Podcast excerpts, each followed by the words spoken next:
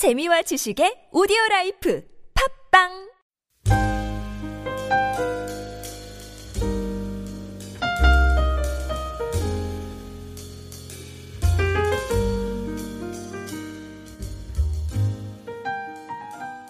오늘 성경의 말씀은 어제 말씀에 이어 예루살렘의 예루살렘 성에 거주하기로 헌신하고 결정한 사람들의 명단이 계속 이어져 있고, 어, 이어지고 있습니다. 어제 이 제사장들의 명단에 이어서 느헤미야는 이 레위 사람들의 명단 또한 상세하게 기술하고 있습니다. 또한 이 레위인들이 담당하였던 일들도 간략하게 기록하고 있는데 레위인들은 제사장들이 성전 안에서 하나님을 섬기는 일을 했다면 성전 바깥에서 일어나는 일들을 감당했습니다. 또한 이게 사람들이 기도할 때에 감사하는 말씀을 인도하는 역할도 감당했다고 이렇게 성경에 기록하고 있고 이 성경을 보면 이 거룩한 성에 이 거주한 레위 사람들의 그 숫자가 한 284명 정도 된다. 이렇게 말하고 있습니다. 여러분 이 느헤미야가 이 예루살렘에 거주하게 된 이들의 이름을 이렇게 쭉 기록하면서 기록하면서 어, 제사장들과 이 레위인들의 명단을 이렇게 신경을 써서 이렇게 자세하게 상세하게 기술하고 있었던 이유가 무엇이라고 생각하십니까? 이 느헤미야가 이렇게 이 레위인들의 이름도 잘 이렇게 여러, 여러 차례 반복해서 기록하고 있는 이유는 예루살렘 성이 재건되는 과정 가운데 이 성전의 기능이 회복되는 것을 아주 중요하게 생각했기 때문이었습니다. 느헤미야는 이 정치가로서 이 예루살렘 성이 재기능을 하는데 이 예루살렘 성벽의 그 기능이 얼마나 중요한지 아주 잘 알았습니다. 또한 행정가로서 그 도시가 이렇게 재기능을 하기 위해서 인구가 얼마나 필요한지 그런 것도 잘 알았습니다. 그리고 무엇보다 이 드헤미아는 영적인 지도자로서 예루살렘이 진정한 민족 부흥의 중심이 되기 위해서 하나님을 섬기는 성전이 바로 서야 된다. 이 점을 아주 잘 알고 있었습니다. 그래서 느헤미야가 이 예루살렘 성에서 성전을 위해서 일을 하고 봉사해야 될 제사장들과 레위인들을 이 예루살렘 성에 살도록 이렇게 배치한 것이고 또 공을 들여서 그들의 이름을 기록하고 또 그들의 역할들을 이렇게 기록하고 있었던 것이었습니다. 여러분 느헤미야가 이 이스라엘의 그 역사를 그 민족의 흥망성쇠를 너무 잘 알았습니다. 그래서 이 성전이 바로 서는 것이 이스라엘 민족에 얼마나 중요한 것인지 잘 알았고 그래서 이 점에 아주 많은 공을 들였습니다. 그는 한나라를 지키기 위해서 군대도 필요하고 경제적인 능력도 필요하고 이런 것들도 사람들도 이렇게 무장되는 게 필요, 이런 거 다 필요한 것을 알았지만 무엇보다 그 민족의 정신을 든든하게 지켜갈, 그들의 마음을 든든하게 지켜갈 하나님을 경외하는 마음, 이 신앙이 중요한 것을 알았고, 그래서 이 일을 위해서 애썼고, 그는 하나님께서 지키시지 아니하면 파수꾼의 수고가 헛되다는 것도 아주 분명히 알았습니다. 여러분, 우리가 잘 아는 그 만리장성에 관련된 그 일화들이 많이 있지 않습니까? 중국 사람들이 북방 민족의 침략에서부터 자기 나라를 든든히 지키기 위해서 아주 오랜 기간 많은 노력을 기울여서 만리장성을 쌓아냈습니다. 막 대를 이어가면서 그, 대, 그 장성을 만들어냈습니다. 하지만 그것을 만리장성을 쌓고도 이 전쟁이 끝난 것이 아니었습니다.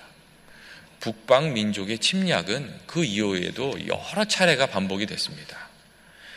그리고 이 북방 민족이 중국을 침략할 때마다 만리장성을 무너뜨리고 들어온 것이 아니었습니다. 만리장성을 지키는 문지기에게 뇌물을 주고 그 사람들이 열어준 그 문을 통해서 아주 적들이 순식간에 쳐들어왔습니다. 한 번도 아니고 역사를 보면 수차례 그런 일이 있었다고 합니다. 여러분, 이러한 점들이 무엇을 이야기하고 있는 것입니까? 우리가 생각하기에 외적인 조건이 아주 중요하게 생각되지만 사실은 이 외적인 조건이 전부가 아니라는 것입니다. 가정도 그렇고 교회도 그렇고 공동체도 그렇고 오히려 이 외적인 조건이 어려울 때 사람들의 마음이 이렇게 깨어나서 한 마음이 되기만 한다면 그 조건을 넘어갈 만한 에너지가 그 안에서 아주 넉넉히 나오는데 오히려 이 외적인 조건에 마음에 이렇게 안주해가지고 사람들이 갈라지기 시작하면 아주 작은 어려움에도 그 가정이 공동체가 무너지고 만다는 그런 교훈들을 우리들에게 얘기해 주고 있는 것입니다. 그리고 느헤미야가 걱정했던 점들은 바로 그런 점들이었습니다.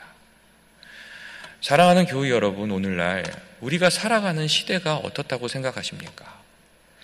역사적으로 볼 때 오늘날의 시대처럼 풍요로웠던 적이 없었다고 합니다. 그런데 이 시대적 풍요와 함께 세성 문화가 범람하면서 또 사회에서 이 기독교의 영향력이 점점 사라지면서 정말 사회가 더 좋아지고 있는가 하는 것에 대해서는 저희가 좀 물음표를 던지게 되는 것 같습니다. 정치적으로, 경제적으로, 사회적으로, 문화적, 문화적으로 우리가 걱정할 만한 일들이 많이 일어나기 시작했기 때문입니다. 일단 믿을 만한 리더가 없습니다. 그래서 오늘 요즘처럼 투표하기가 어렵게 된 시기가 없었던 것 같습니다. 그리고 또 세상적인 부분에 있어서도 굉장히 어, 세상이 잘못된 방향으로 가는 게 아닌가 그런 걱정이 들게끔 이 세상이 좀 되어가고 있습니다. 사람들의 마음의 빗장을 예전에는 하나님의 말씀이 든든히 지키고 있었는데 이 말씀이 점점 사라지고 나니까 세속화의 물결 속에서 사람들이 그 마음을 지키지 못하고 이렇게 세상의 풍조에 급속히 빠져가면서 세상이 더 혼란해가게 가는 것은 아닌가 그런 걱정이 이렇게 듭니다. 신앙이 사회를 건강하게 지켜온 아주 가장 기본적인 토대였는데 이것을 점점 상실해 가고 있다는 그런 이야기입니다. 여러분, 우리들의 인생도 그렇습니다. 한 사람의 내면을 구성하는 사상이나 가치나 생각이 그리고 무엇보다 신앙이 정말 중요합니다. 하나님을 경외하는 사람은 지금 그 인생이 답답해 보이지만 반석 위에 집을 짓는 사람처럼 한 걸음 한 걸음 인생을 살아가고 또 비바람에 흔들리지 않는 인생을 살아가게 됩니다. 여러분 또한 하늘을 두려워할 줄 아는 사람은 스스로의 행실을 지킬 수가 있습니다. 그 사랑 상황이 어떠하건 간에 누가 보건 보지 않건 간에 하늘을 두려워할 줄 아는 사람은 자기 인생을 지킵니다. 그리고 의로운 길을 걸어갈 수가 있습니다. 근데 하나님을 두려워하는 마음이 없는 사람은 정말 굉장히 이렇게 세상의 흐름에 따라서 이리저리 흔들리면서 살게 되고 자기 욕망에 또 따라서 이리저리 흔들리면서 살아가게 됩니다. 세상의 가치와 방법을 따르는 사람은 여러분 빨라 보이지만 불시험이 올 때 견디지 못하고 스스로 무너져 버리는 경우가 많이 있습니다. 정말 세상에 똑똑해 보이는 사람들이 세상의 욕망을 따르다가 한두 번의 실수로 그냥 인생을 다 망쳐버리는 경우가 너무나도 많이 있습니다. 그리고 언제나 문제가 되는 것들은 그리스도인들 중에도 세상의 길을 따르다가 아주 중요한 순간에 그 인생이 무너져 내리는 경우가 종종 있다는 점입니다. 제가 아는 분들 중에도 정말 훌륭하고 정말 존경받을 만한 정말 캐리어가 너무 탁월하신 그런 분들이 있었습니다. 막 무너지는 회사를 이렇게 관리사장으로 들어가서 몇 년 만에 흑자로 바꾸어내는 제가 그런 분들을 좀 몇 분 알고 있습니다. 그래서 한국에서 막 산업 훈장도 받으셨어요. 근데 몇 년 뒤에 그분이 이렇게 되게 불명예스럽게 그 회사를 나가게 되셨어요. 회사가 정상화되는 과정 중에 좀 리베이트를 받으셨거든요. 근데 그게 이렇게 드러나면서 그분이 이루었던 그간의 아주 공적이나 이런 것들이 그냥 다 묻혀버리고 신문에 기사 두 줄인가 나고 되게 불명예스럽게 되셨어요. 제가 그런 경우들을 보면서 야, 신앙을 끝까지 지켜가는 것이 얼마나 중요한가. 그러한 것들을 좀 생각했던 적이 있습니다. 이스라엘 재건을 늘 마음에 두고 있었던 느헤미야는 주변의 위협과 위협과 열악한 상황 가운데 있는 이스라엘 백성이 정말 살려면 성전의 성전을 중심으로 하나님을 믿는 믿음으로 하나님을 경외하는 그 마음으로 하나님을 붙들어야 된다. 이렇게 생각했습니다. 이 민족에게 하나님의 하나님 외에 소망이 없고 하나님을 붙들어야 이 민족에게 소망이 있다. 말씀대로 살아야 된다. 그렇게 생각했기 때문에 성전을 지키는 일에 아주 많은 공을 들이게 됩니다. 여러분, 우리들의 소망은 어디에 있습니까? 우리들의 소망이 천지를 지으신 여호와께 있습니다. 여러분, 우리가 이 믿음을 가지고 인생을 살아야 됩니다. 그래야 잘 돼도 부끄러움이 없고, 못 돼도 부끄러움이 없는 인생을 살게 되고, 또 주리심에, 이렇게 주님의 부르심에 합당하게 살게 되고, 또 하나님께 영광 돌리는 삶을 살게 된다고 저는 믿습니다. 우리의 마음을 늘 지키면서 성전을 중심으로, 말씀을 중심으로 하나님의 인도하심을 받으면서 살아가시는 연합의 모든 교우들 되시기를 주님의 이름으로 축원드립니다. 같이 기도하시겠습니다.